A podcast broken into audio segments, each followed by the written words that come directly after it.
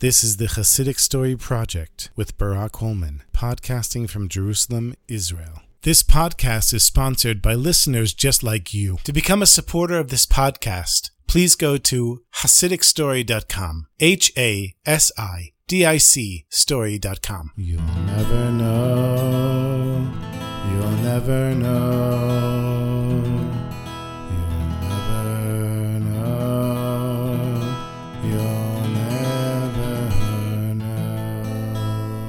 In the town of the Baal Shem Tov in Mezhibuz, there was a wealthy Jew whose name was Reb Meir, who wasn't a chassid and had nothing to do with the Baal Shem Tov and made sure not to have anything to do with the Baal Shem Tov.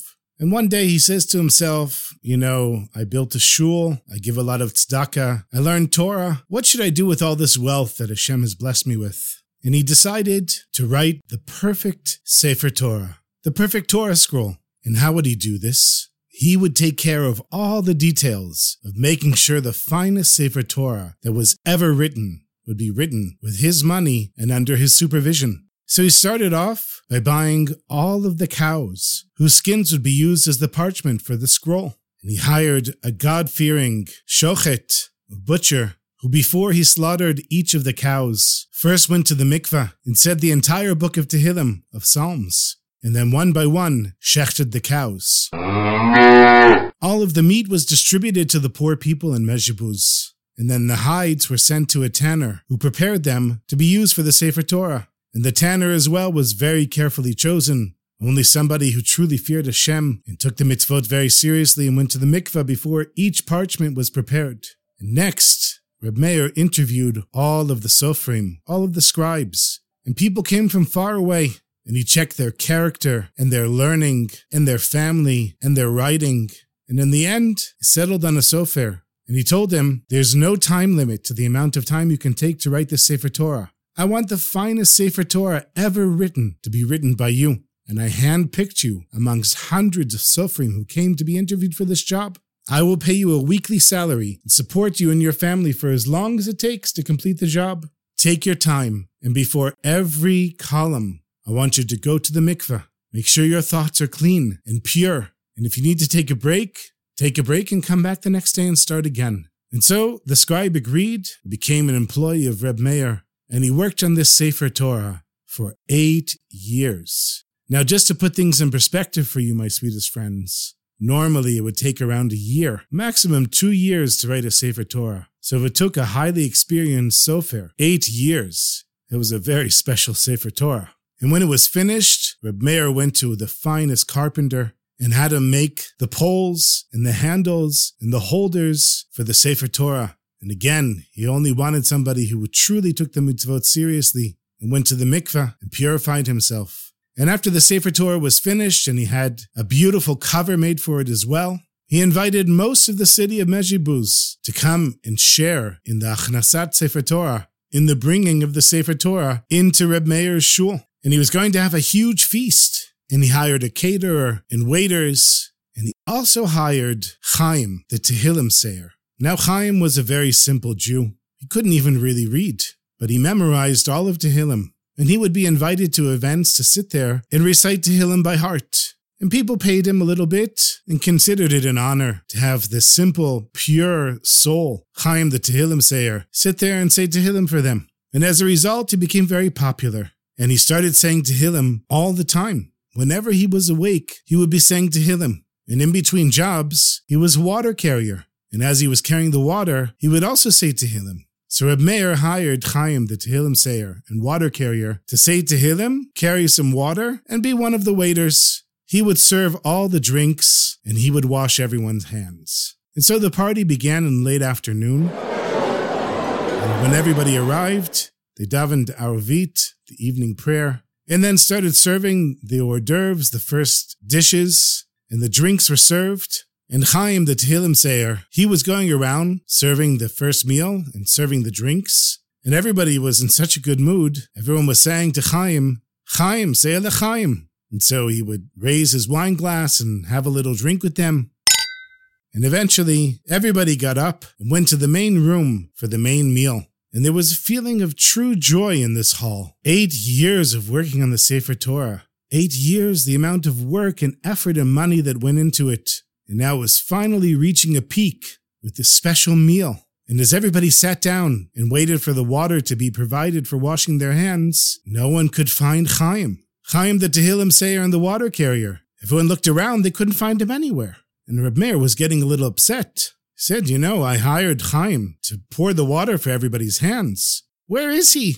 And eventually, after going from room to room, he finally found him curled up in the cloakroom, sleeping, drunk from all the wine that he had drinking. Meir gives him a little kick and he says, Hey, Chaim, what are you doing drunk here on the floor? What kind of chutzpah is this? But Chaim was so drunk, he could barely open his eyes. He opens up one eye and he sees Meir and he says, um, goes back to sleep. Meir starts to shake him. He says, You're drunk. You drank my wine and liquor, and you're not here to serve the people and to bring the water like I hired you for. You should have stayed at home. What did you even come here for? All of my guests are waiting at the table to start eating this huge meal, and you're sleeping here on the floor? And then Reb got even angrier and his voice got louder and louder, and he grabbed Chaim and started dragging him into the main hall. Being dragged on the floor, Chaim woke up. He said to Meir, I'm so sorry. I don't normally drink, and the wine that I drink is nothing like the wine that you served at this party. I mean, this wine is really strong, and those schnapps that I had, they're really good. I never had anything like that in my life. I didn't know I was going to get drunk. Before I knew it, I fell asleep. Please, Meir, you're embarrassing me in front of all these people. I promise you, I'm awake. I'll do my job as a waiter and deliver all the water. And so Meir sat down at the table and told everyone, Don't worry, everything is fine. The water's coming, the food is coming.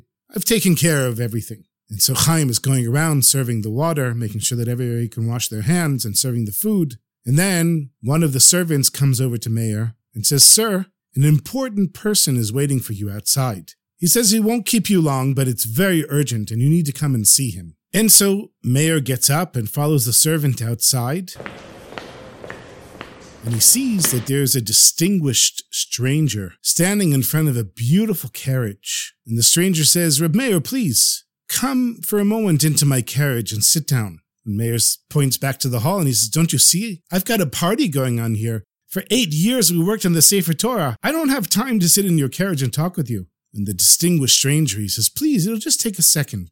So Meir sits down in the carriage, but he's got one foot out the door, ready to jump out because he wants to get back to the party.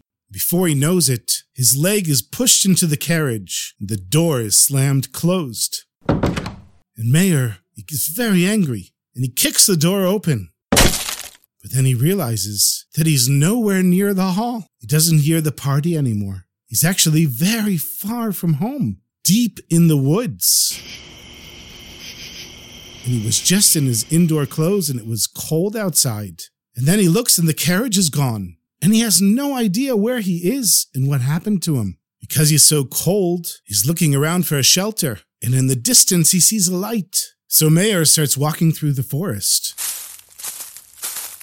And as he gets closer, he sees that it's a magnificent palace, that the woods were cleared all around it. And this beautiful structure is standing there lit up with candles. And he opens the front door.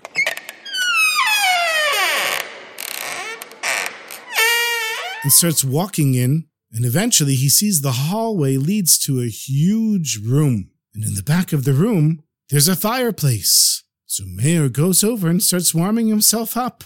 And even though there was a long table there and lots of people were sitting at the table, nobody paid any attention to Meir. And eventually, from the other side of the room, an old man with a long white beard comes walking in. And the people sitting at the table, they say, Shalom Aleichem, Avram Avinu, peace unto you, our father Avraham.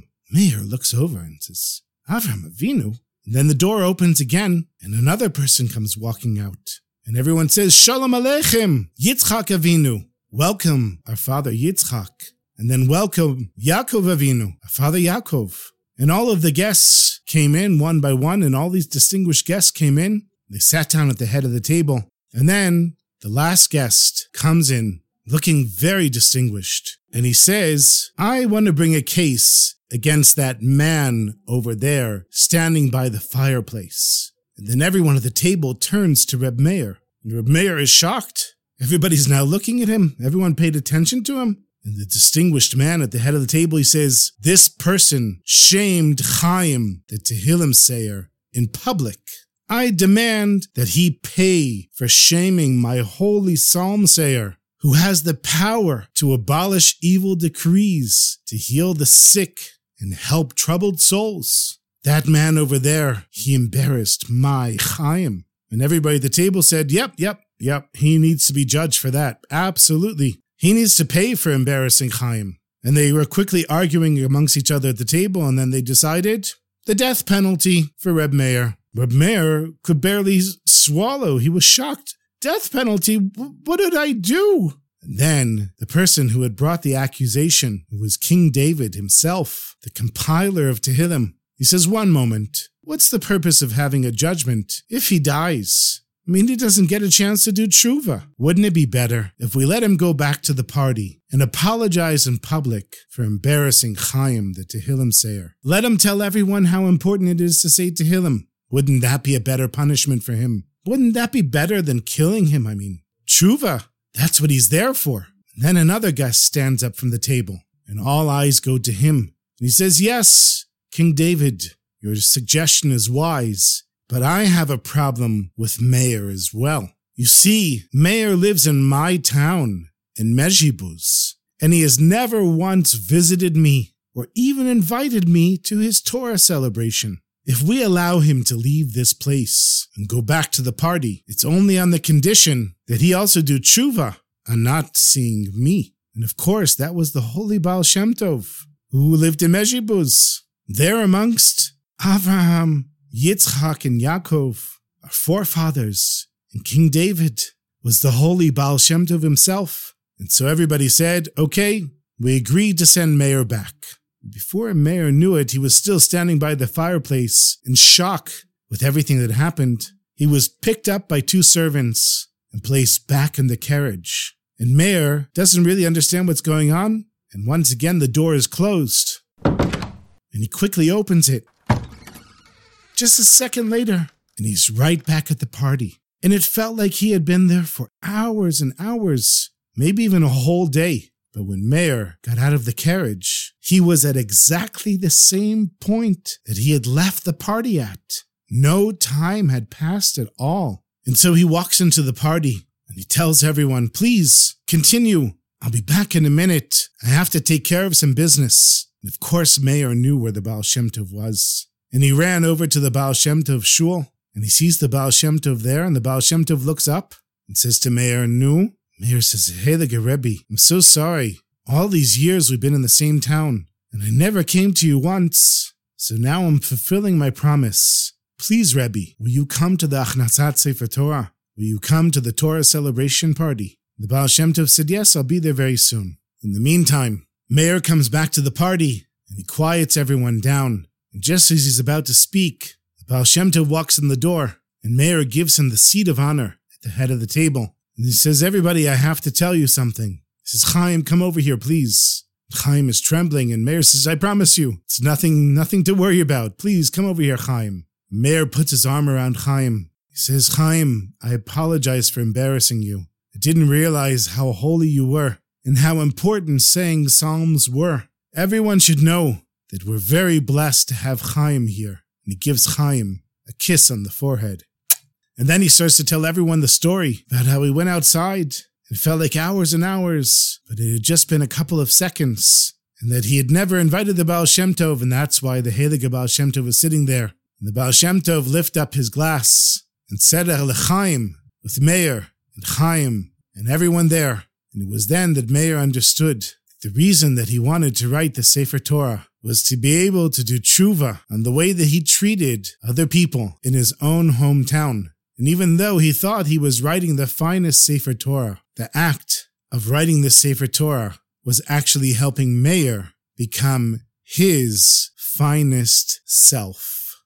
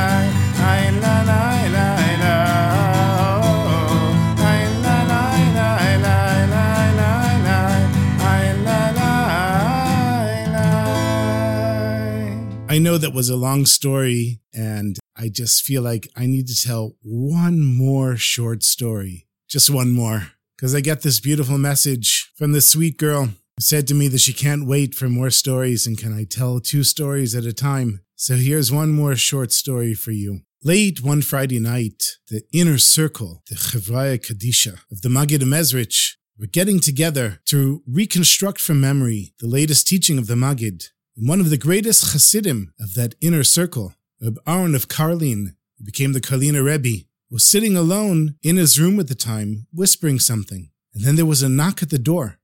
And when they opened the door, they saw a messenger from the Maggid Mezritch. And the messenger asked the inner circle of Hasidim there, Is Reb Aaron here? Is he somewhere here? And they said, Yeah, he's in the other room there, quietly whispering something. So the messenger says, The Rebbe said he should stop saying the Song of Songs, Shir Shirim, because with his Song of Songs, he's making such a mehumah, such a tumult in the spiritual worlds above, that the Maggid, the Rebbe, he can't sleep.